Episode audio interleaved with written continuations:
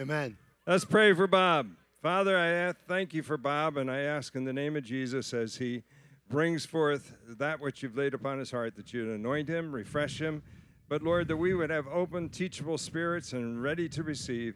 In Jesus' name, send your spirit. Amen. Amen. How about a round of applause to Jesus for Harry? How about that? Thanks, man. Hey, um, but as long as you're here, um, I wasn't here last year. How many think I should come back next year? Thanks, Harry. All right. Awesome. Hey, it's so good to be here. I've missed being here. Um, but I got to tell you this. We've come to Pennsylvania a lot because of this festival. I do public school assembly programs. ninety percent I do is in the public schools. Um, every school has to have an anti-bullying program, but so, mu- so much of it is just pushing an agenda instead of talking about dignity. And so we've come to your, your state almost every year, and if you're interested, we would love to come back. When I go to schools, I can't start with a prayer. I can't start with, like, with Harry and sharing what we just did. But we start with embarrassing moments just to have fun. And so I go up to somebody and ask them to share their embarrassing moment with me. But there's some that I've gotten over thirty years that I can't share at schools because they've happened at churches like this one. This one happened in your state.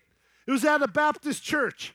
They do adult baptisms. Over, did you know over two hundred forty, two hundred fifty people got baptized here today at Creation?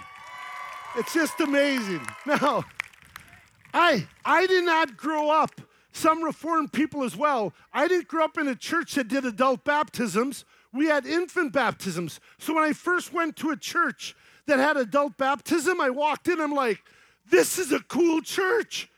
It has a pool. I'm like, I want to dive off the pulpit. It was awesome. But at this church, what they did is they come up, they share their testimony about life before Jesus, then they get baptized in the name of the Father, Son, and Holy Spirit.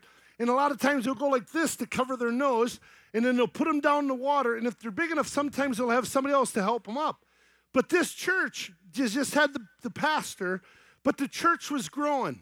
So they were building on, and the wall was actually down, and they had a sheet for the wall that was being used. So people would come in, give their testimony. Do you believe in Jesus? Do you believe he's your Savior, the only way to heaven? Do you believe he died on the cross for your sins, rose from the dead? They profess their sins. They get baptized. They come out. Lights go on, showing old life, new life, and then they'd go out. So this last person to be baptized, and I can say this because I'm on stage, she was a little larger lady. I'm a little larger man. But the pastor was a little smaller. And he went to baptize her, the last, the last person, and his foot slipped. And the woman starts panicking and going, ah, ah, and just grabbing for everything or anything. So as she's going, she grabs the sheet that is used as the wall. The sheet comes down. The guy who had just been baptized, who is changing, who is butt naked in front of five hundred people. The sheet comes down. There's his church. He's like, ah, what do you do? True story. He didn't know what to do. So he jumps back in the baptismal. I love that story. Harry, it really happened. But here's the point. How do I tie that into a message? Here's how we tie it in. Baptism represents the death and resurrection of Jesus Christ. It is the only salvation. You can't earn heaven. You can't add anything to your salvation. What I want you to do tonight is this.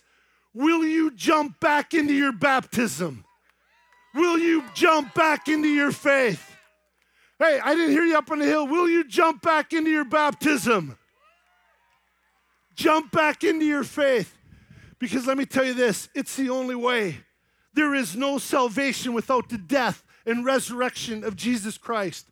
I've been here many years. I love coming. But I got to admit, I'm getting old.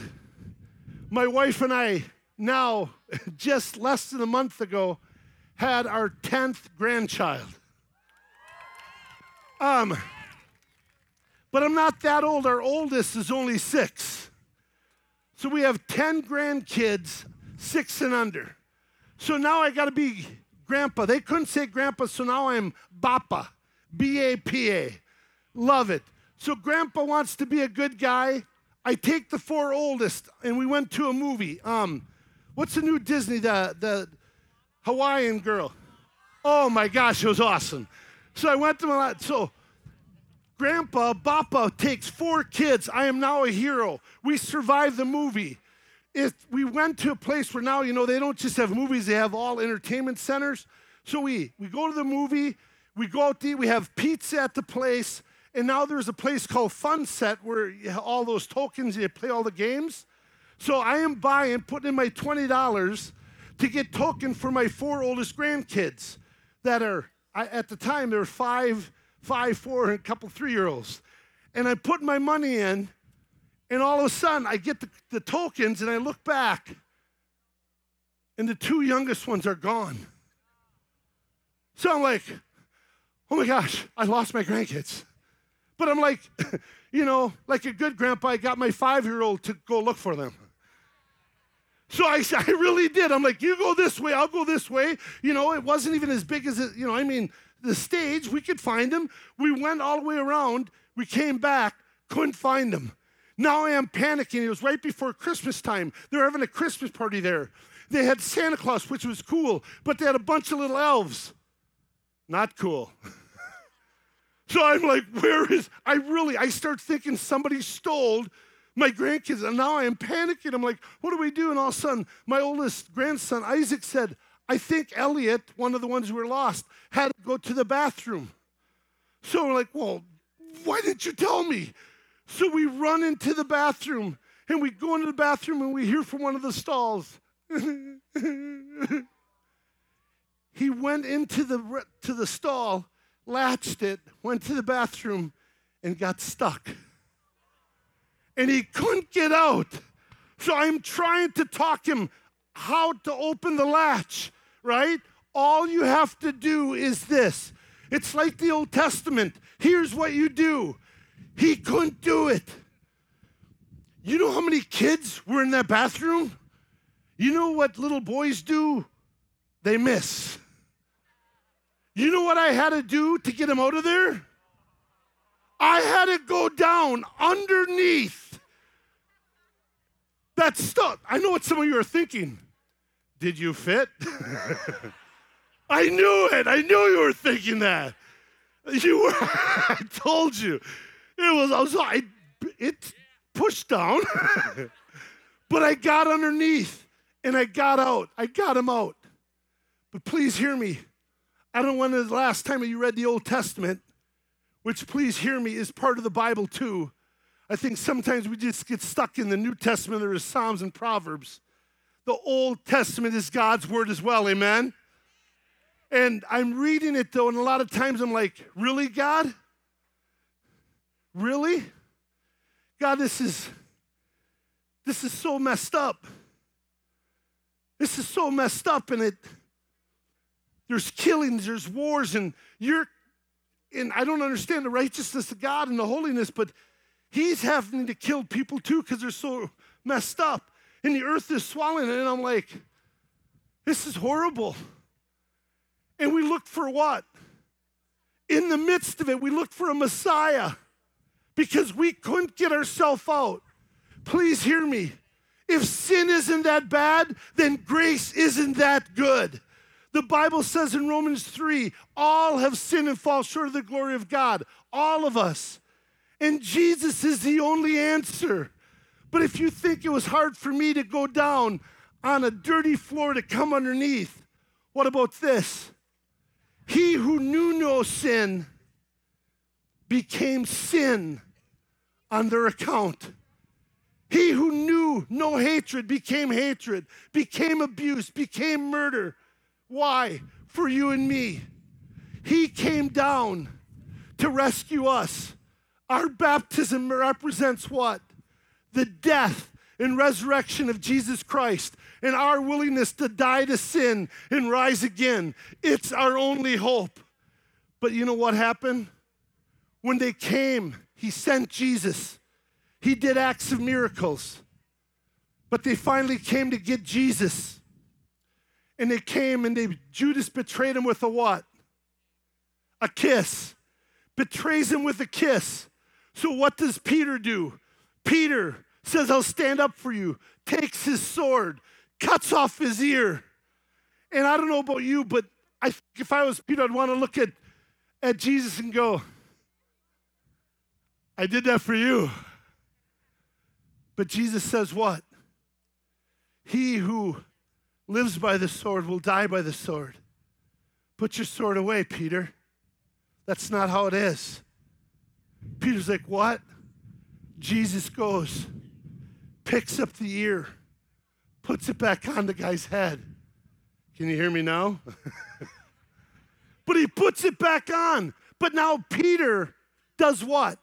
The Peter who said, I will stand for you, I will die for you, now denies Christ how many times? Three times. And he finally says, I don't even know the man. He denied his very salvation.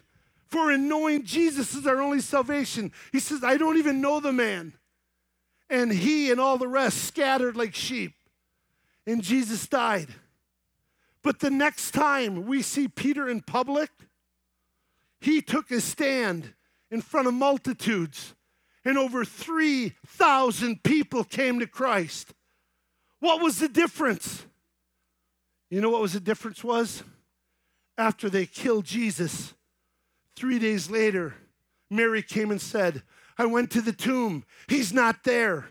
Him and John ran. They looked. They saw the empty tomb, but they doubted. But they're in the upper room. And they saw Jesus. And, and Thomas was there, and he said to Thomas, put your hands in my hole. Put your hand in my side. Put your fingers in the hole in my hand. And they saw him, and he said, I am alive. And because of the resurrection, it changed Peter's life. It changed Peter's life. But you know what? There is an attack on the resurrection today. I got to read this so I make sure I get the stat right. In two thousand twelve, seventy-seven percent of Americans believed in a physical resurrection, that Jesus rose from the dead physically. As of today, less than sixty percent of Americans believe Jesus rose from the dead physically. You know what the saddest thing is? If you're under eighteen here today, would you raise your hand? Would you look around? According, according to Barna's last study, less than one percent of people who are under eighteen have a biblical worldview and believe this is God's word. It's got to change. And that's why, without hesitation, this book eighteen, that's why I wrote it. Every parent here who has a hurt in your heart because your kid's not walking with Jesus, or every grandparent here, I'm asking you to go and buy this book.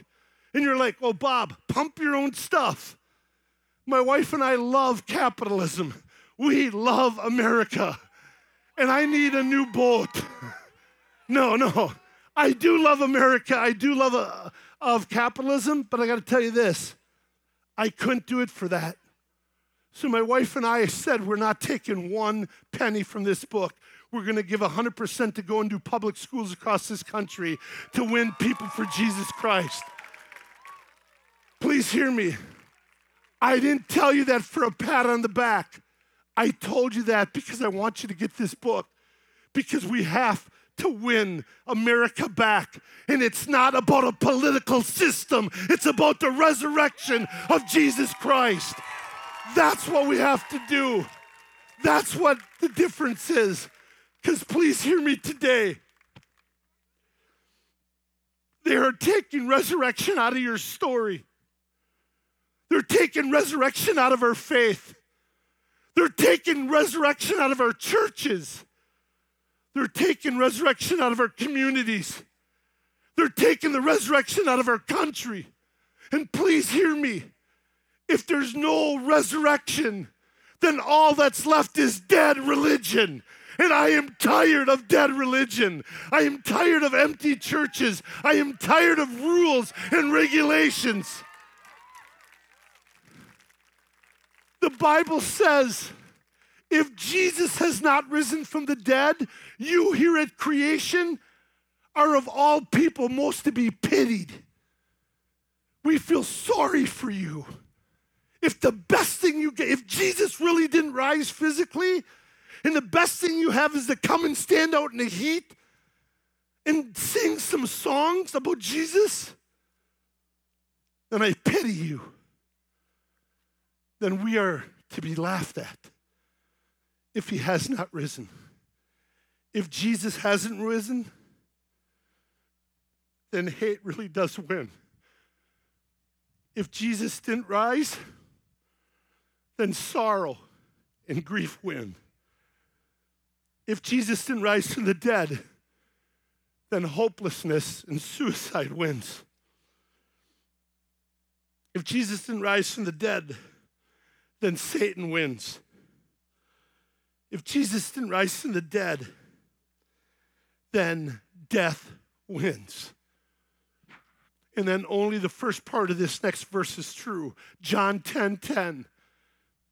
The thief comes to kill, steal, and destroy. Kill, steal, and destroy. It finishes by saying, I have come that you might have life, and life to the fullest. But if he's not alive, if he was just a liar, if he was just a lunatic, if he was just a religious fanatic, if it's just one way among many, and he's not the way, the truth, and the life, then this is a farce. And then all the pain. I tell you how many people I'm in front of. Again, not to go look at Bob, but the stories I hear every day. This just in the last month.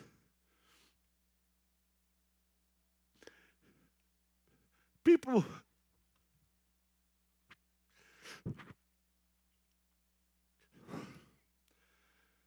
A good friend of mine just called. And his wife just left him. And his two boys. And he's just devastated. If the resurrection isn't true, there's no hope for him. One out of five students today are coming from an alcoholic family where there's dysfunction. The domestic abuse, these are just people I've talked to in the last month. The absent fathers, even for good causes like being in the military. Abuse. I just came back from Alaska, and they say all of our nation, about one out of four girls. I have three daughters and six granddaughters. They say one out of every four is sexually abused. And they're saying the trauma in a girl is just like when they go to war or a, a boy who's been abused sexually. That the trauma is like post-traumatic st- stress, like from war. And yes, there's healing in Christ if he's risen, but if not, then it owns you.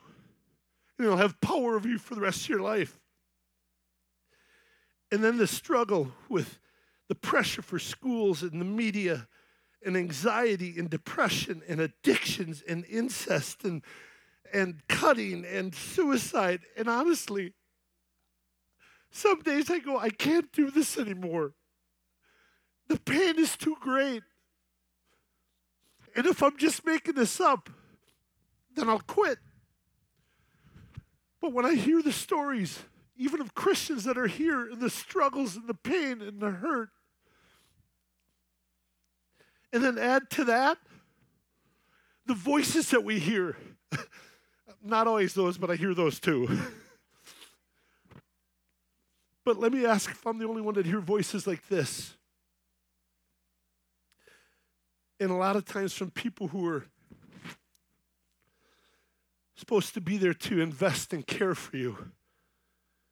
Do you struggle with hearing voices like, you're such an idiot. You screwed it up again. You're just a waste of space. You're such a loser. You're pathetic. You disgust me. It's your fault. You're a mistake. You're so stupid. I wish you didn't exist. Can't you do anything right? Why don't you go tell somebody who cares? To be honest, I don't even want you. And if the gospel that we preach isn't big enough for these situations, then I don't want it. And if the gospel isn't real, then you tell me this. Where is hope? People have been asking, Bob, where is hope? Suicide alone? I'm going to do something that's going to seem weird. Who has a stopwatch? Can you give me forty seconds? Can we sit here in a moment of silence, but make it prayer as well for forty seconds? Really? Go. Just now, and every other forty seconds of this day, another person worldwide takes their own life. Every forty seconds. I've had probably the hardest two months of my life as I stand up here and try to bring you hope and say, where is hope? The last two months of disappointment and problems and death and loss and grief of my friends and family and people around me, that I start asking, is it real? Do you care? Where is the hope?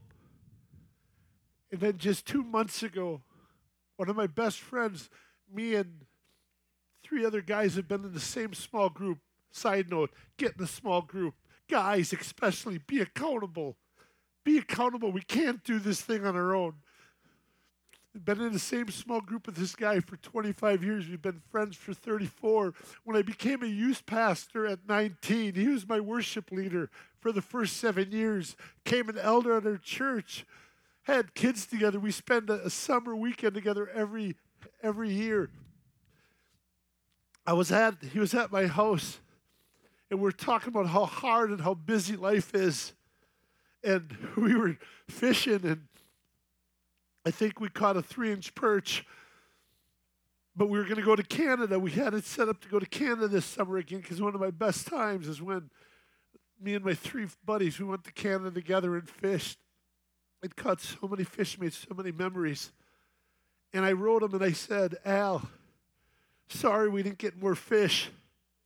And he wrote back and he said, fish is secondary.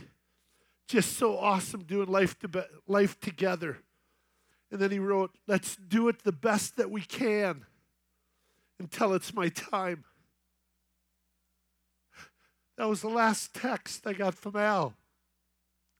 Because less than a day later, his heart stopped. I asked if they had a heart attack. No. He just died at fifty-six years old.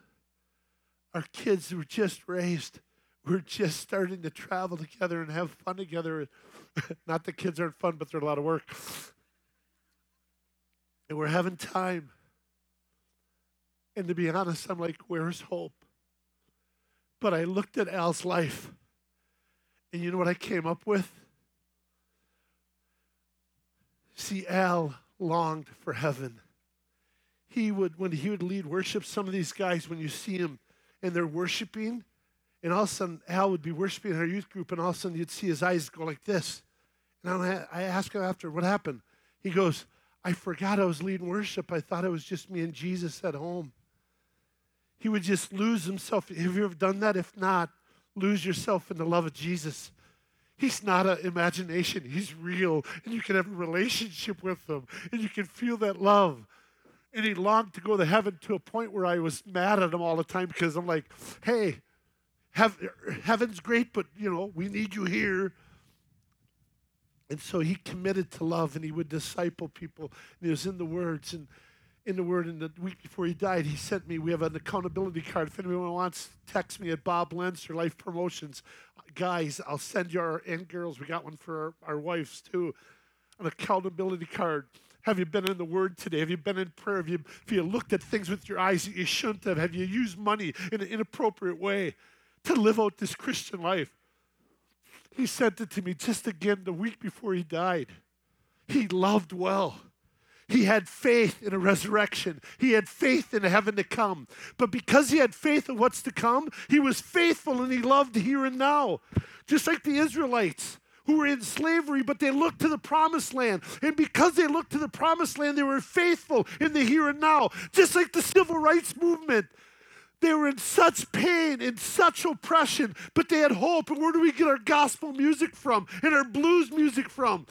Because they loved and they saw that soon and very soon we're going to see our King. And one day it's going to be, and I have a dream. And when you see what it could be, you endure in the here and now. Believing in a resurrection and an eternity isn't escaping from here and now. Al had faith in life to come, but because of that, he loved in the here and now to fight injustice and fight hatred and live for the dignity of every person and the glory of God. That's what my friend did. So I answer the question, where is hope? It's where it's always been, right in between faith and love. Three things remain: faith, hope, and love. Faith, hope, and love.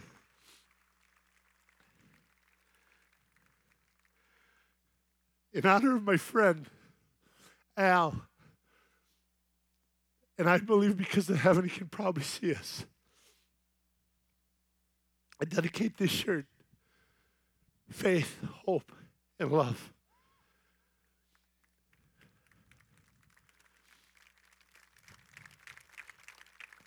No matter what you've gone through, no matter what your parents were like, no matter what your friends have done to you, no matter how you felt marginalized,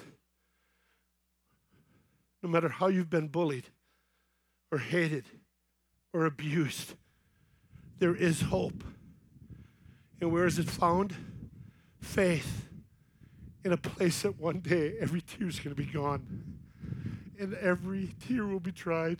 And its streets are going to be made of gold. And there's not going to be any thunderstorms during my seminar. And one day where everything will be the way it's supposed to be. And everyone feels loved. In the resurrection, faith in what's to come. But Christians, I'm asking you, if you believe in heaven to come and you believe in the resurrection, then what I'm going to ask you is the love in the here and now. What's your cause? Is it like, you know, uh, Remedy Drive, the fight against trafficking? Is it is it compassion, the fight against poverty? Is it about discrimination and making sure our laws are just? Is it systems that, that still hold people repressed? Is it in this day and age where women still aren't making what they would to do the same job as a male? Is it clean water? Have a cause. Or can I tell you what the greatest would be? Dad, be a dad. Mom, be a mom. Be a friend. And I'm not one of those who bash the internet. I love the internet. It helps me connect with people. But you know what? Don't let the internet own you.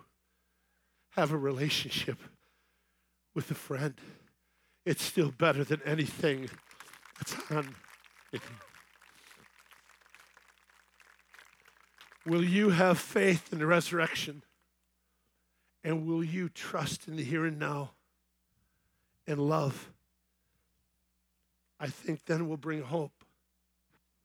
If we believed in the resurrection, it would change. Let me tell you this story. That one's for you.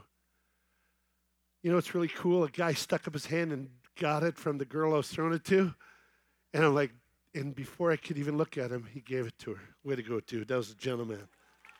That was really cool. You go to my table, you got one free coming, okay? Um, I wanted my own kids. The reason I wrote that book, eighteen, is I want my kids and I want my grandkids to believe in the resurrection. I took my daughter when she was five to see the Passion play. It was outdoor live. They had camels, they had sheep, they had a baby Jesus. It was outdoor. They had the the army guys, the soldiers were on, on real horses. It was amazing. And I'm like, I'm a good dad. I'm, I'm, I'm exposing my daughter to the Bible. I'm feeling like I'm a really great dad sitting here with my wife, and she, Amber's our oldest, so it was just her and my wife, and we're watching the Passion play, and it was so great. And all of a sudden, it started to change, and that scene about being betrayed happened, and the knife came out, and there was blood. And then they took Jesus, and they stripped him, and they started beating him. And I have my five-year-old, and what was a nice Bible story turned into an R-rated Passion play because of violence. And I'm trying to cover her eyes. And, you know, a five-year-old, I want to watch. And I'm, like, trying to cover up, and all of a sudden it got worse. And they say that the movie The Passion of the Christ was even tame compared to what it was really like. And they start doing this, and my daughter starts crying and freaking. I'm like, I'm a bad dad. She's going to be in counseling for the rest of her life. I'm trying to cover up. They strip him down. Thankfully, they had a loin on. That's probably not how he died. They stripped him all day. They pulled um, his beard out. They put him on the cross. I don't know how they did it, but it looked so real. When they put the spear in his side, blood and water came. They took him down. They put him in a stone, in a, in a tomb. They rolled the rock. Then to make it worse, I'm already feeling, I couldn't get out. I'm feeling like a horrible dad because she's watching this, right? And it gets worse. They put a little Satan figure on the top of the tomb. And he goes, I won. Jesus is dead. And my daughter's like, ah! Her head starts spinning. No, it didn't. Okay, but I am like, I feel so bad. But that's what the Bible teaches, right? She's five. But all of a sudden, the lights go down. And I don't know how they, you know how they got those movie theaters where they got sound and vibration and everything now? All of a sudden, the whole place starts shaking. And all of a sudden, the rocks start moving. And all of a sudden, lights start coming from behind the rock. And smoke machines that were amazing coming all over. And all of a sudden, it went boom. And the stone rolled away. And they had do- uh, pit doves came out. And the white doves flying away. And Jesus, who just went up all bloody and beat up, came out, and he was in a robe of white, and he was glowing. He came out like this, and everybody started clapping, and my daughter's like, Daddy, Daddy, it's okay. He's alive. And you know what? I think, I think she really believed that it happened right in front of her, that Jesus died, and he came back, and it changed her life. Whatever your story is, blessed are those who have not seen and still believe. Put the resurrection back in your story. It is real.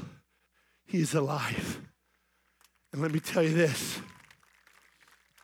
You put faith in what was in the empty tomb and what's coming in heaven. And you commit to love in the here and now, you will find hope for you, for this life and the next. I want to pray. We're going to have the worship band come back out now. But we're going to pray. And here's what I'm asking you. Do you need hope today? Do you need the resurrection in your story? Will you confess to not trusting that it's real?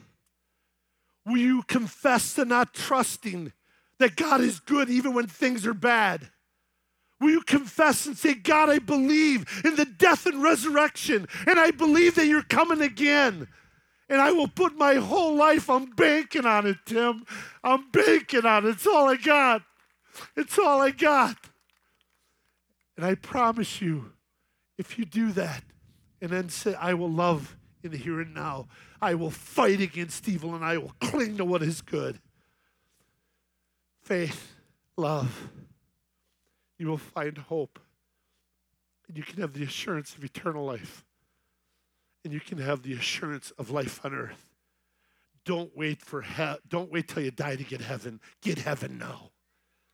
Get heaven now. Heaven on earth. Heaven on earth. There's so much hell on earth. I want a little bit of heaven. There's so much pain, so much sorrow. I need a resurrection. I need it today. If that's you, eyes open. Not a silent follow me's.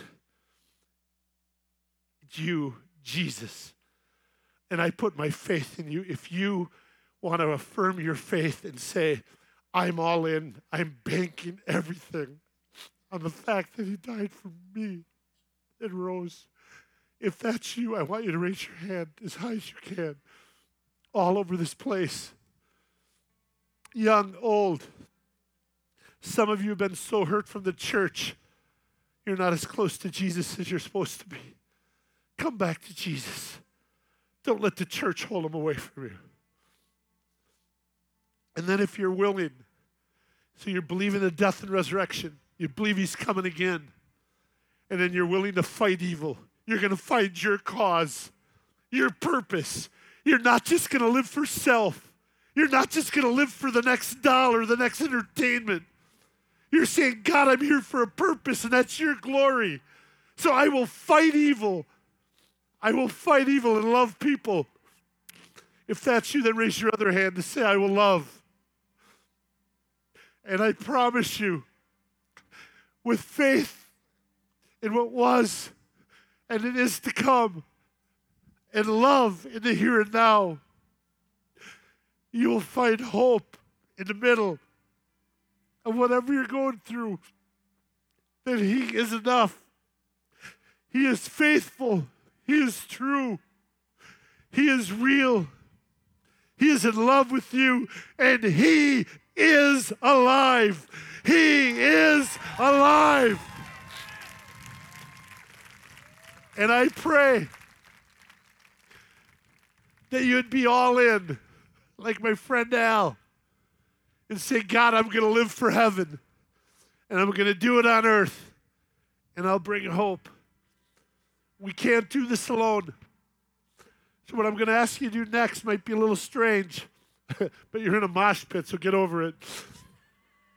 I'm going to ask you to turn to about three or four people and make a little huddle. Ask each other's names, because God cares about your name. And then pray with one another. Get in groups of three. Let's pray for faith, hope, and love across this place right now. I'll come back out, and the worship team will lead us. Let's pray. He is faithful. He is true. He is good. Where is hope? Where it's always been. Right between faith and love. There's a resurrection.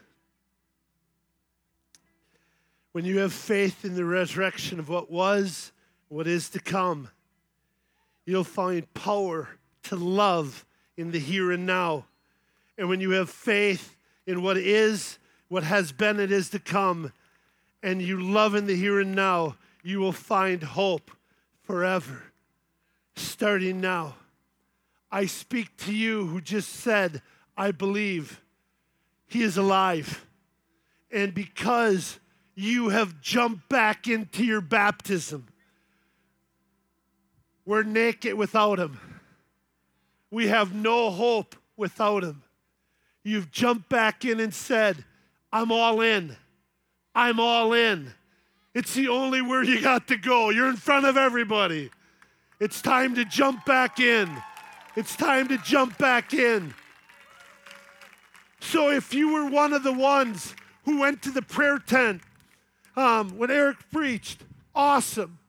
know that you have eternal life. If you're the ones who responded during Tony Nolan and went, awesome, there's eternal life. If you responded last night um, with the speaker Strickland, what was her first name? Oh, she was amazing last night. Then live it if you tonight. But let me tell you this. Let's stop getting saved fourteen times. How many believe in Jesus?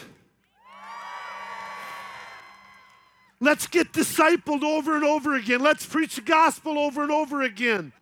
But you know what? You have hope. His name is Jesus Christ. His name is Jesus.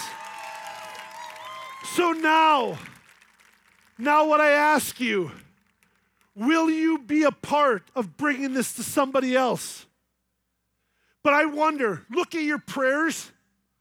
I have to be honest, Harry. I've looked at my prayers over the last year. You know what my number one prayer is? For safety. For safety. I don't think it's wrong to pray for safety. But is that what I want to live for?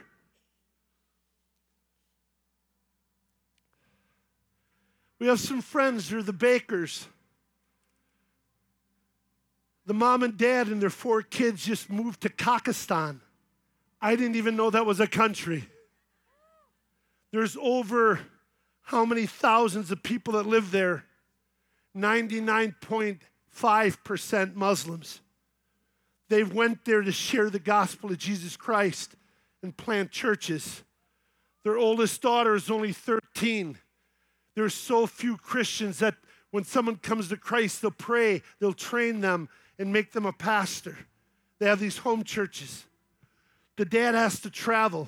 The mom, trying to do her part in evangelism, teaches English as a second language. So all these Muslims come in to learn English. But their kids have learned the native tongue there and overheard some of the people coming for English classes, talking about how they're going to blow up the Christian churches and kill the Christians. You've seen the news. This is real. More martyrs today than any time. So at bedtime, they told their mom what they heard. And you know what the ten-year-old son said? Thank God that Daddy's not here. And then you know what he said? Because if they kill us, Mom, Daddy can still share Jesus with them. What? I'm not there. I'm like, what? My own son, Tim, is when Y WAM for five years, full-time missionary. He just came back from Germany. He landed there on December twenty-fourth.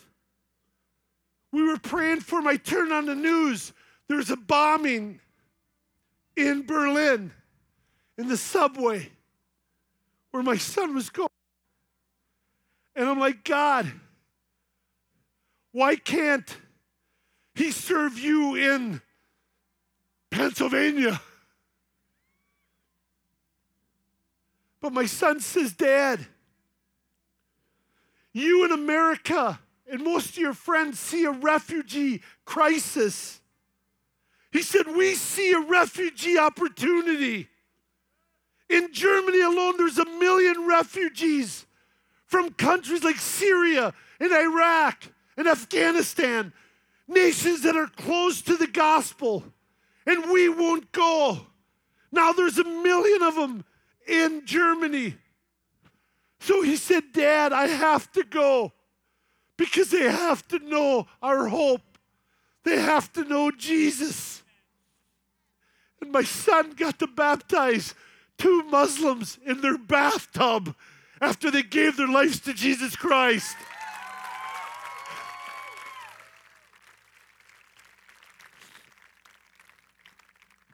I still want him to be safe. And I'm like, great, he came back for his three months.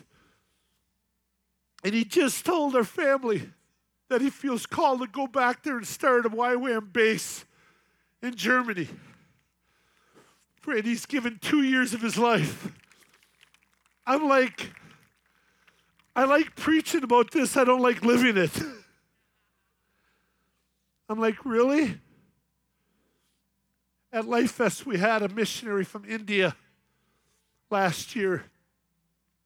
He was talking about all that's going on there. I was preaching there with Compassion International.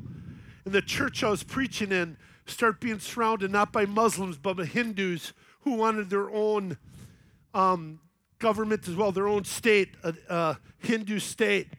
And they turned off the electricity. And We, I am freaking out. My my wife is there with me and just freaking out. And the pastor said, I forgot to tell you, they've burned down three hundred churches. And I'm like, you should tell people before they come. I freaked out. I had this much faith. So when this guy was at our festival and he's telling me what's going on there, I'm just amazed. And he talked about how many martyrs they had last year, people who had died for their faith. So I said, let's pray. And I grabbed their hand, and we started praying for India and the gospel to go forth, because now you can't do this in public. You can meet in churches. You can't evangelize. You can't proselytize. You can't have open-air meetings in a democracy in India anymore. And so I started praying for him. And I said, God, protect him. Protect his missionaries. And he interrupted my prayer. I'm like, that is so rude. I said, he said, stop. I'm like, what do you mean? He said, don't pray for protection. I'm like, why? He said, God, I want this kind of faith. I don't have it. He says, because every martyr that dies, over ten thousand people come to faith. But every one missionary that lives out their whole life, maybe one hundred people. He said, so you know what? Don't pray. And if you want to be a missionary on our organization, you have to sign up to know you might be martyred. They believe in a resurrection. They believe that this life is just a breath, and they are making a difference for the kingdom of God. I want to live like that. I want to live like that.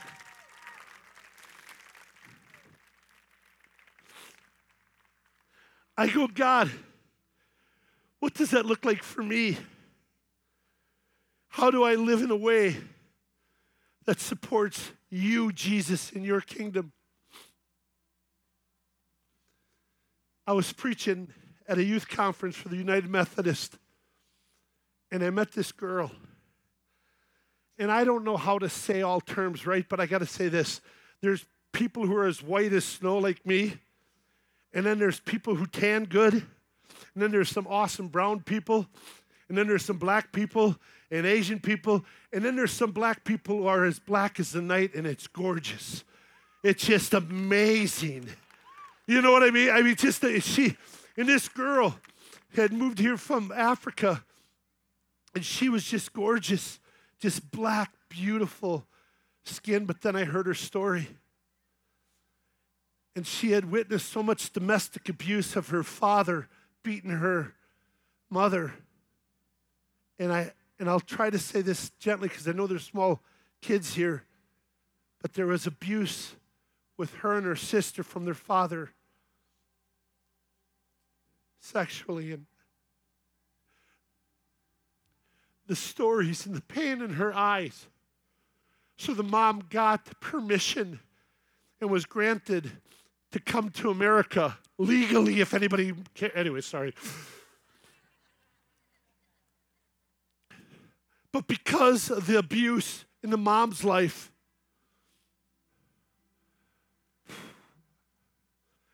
she turned to alcohol to deal with the pain and got addicted. And her daughters got taken away from her. Charmaine was the oldest. When I met her, she was in her fifth foster home. She said, Bob, you know what it feels like not to be wanted, to be abused by your dad, neglected by your mom, and put like an object from different home to different home?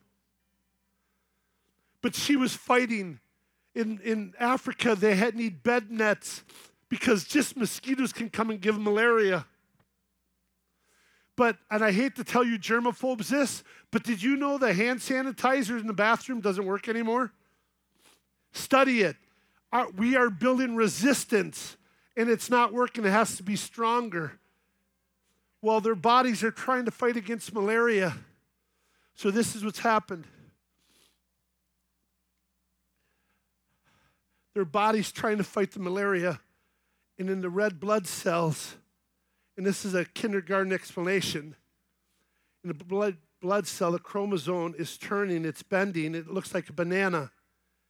And because of that, when the red blood cells try to go bring oxygen to the body, it shuts down. And her body is suffocating, which, by the way, is how Jesus died. And she said, I have to get blood transfusions all the time. And she goes, this may seem weird, but you know the weirdest thing is, Bob, is I hate the scars from the transfusions. And she had long sleeves on that covered up her arms. I was like, what, what do you mean? So she pushed them up, and I saw the big scars. And she said, I think they're so ugly, I'm ashamed of them. And after hearing her story, I looked at her and said, if Jesus didn't rise from the dead, if the resurrection isn't true, I don't have any hope. I don't know what to tell you. But I believe he has. And can I tell you something, Charmaine? I think that those scars are beautiful. She looked at me and she said, you're crazy. I said, no. You might not believe this, but my best friend has the same scars. I said, what? I said, that's where Jesus took a nail for you and for me. He has the scars in the same spot.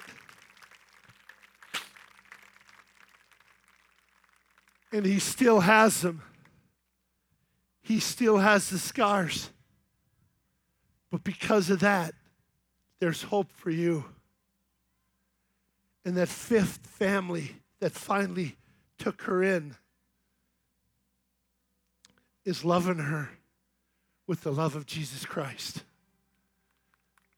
I asked you,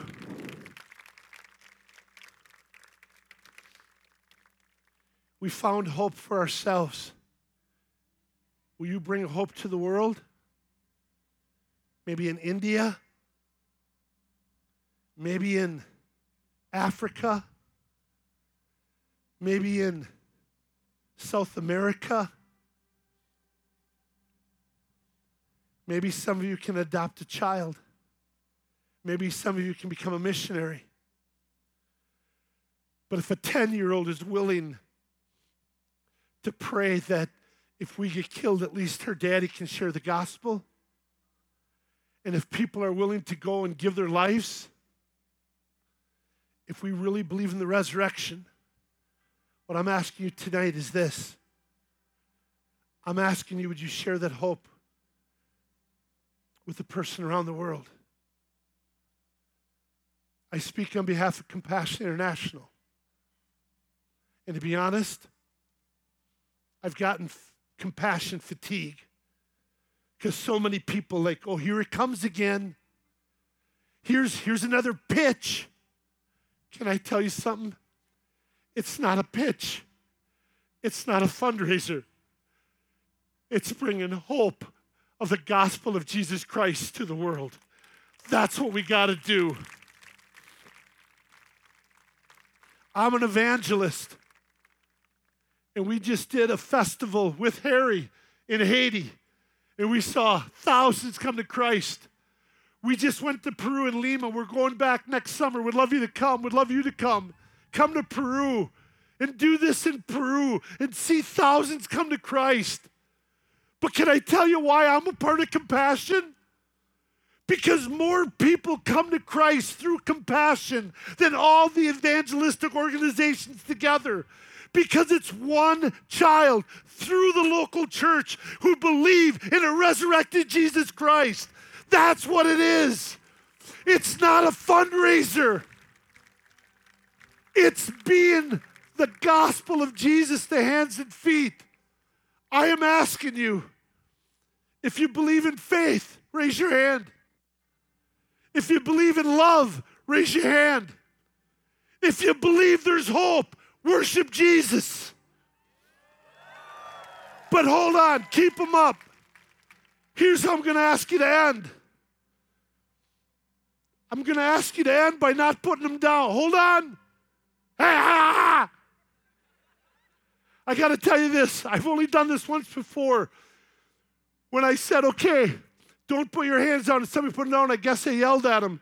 He was over at the seminar today. He went and sponsored a child today from Peru.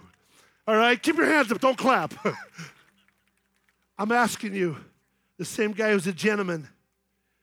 This is little Bethlehem from Ethiopia. It's one dollar and thirty cents.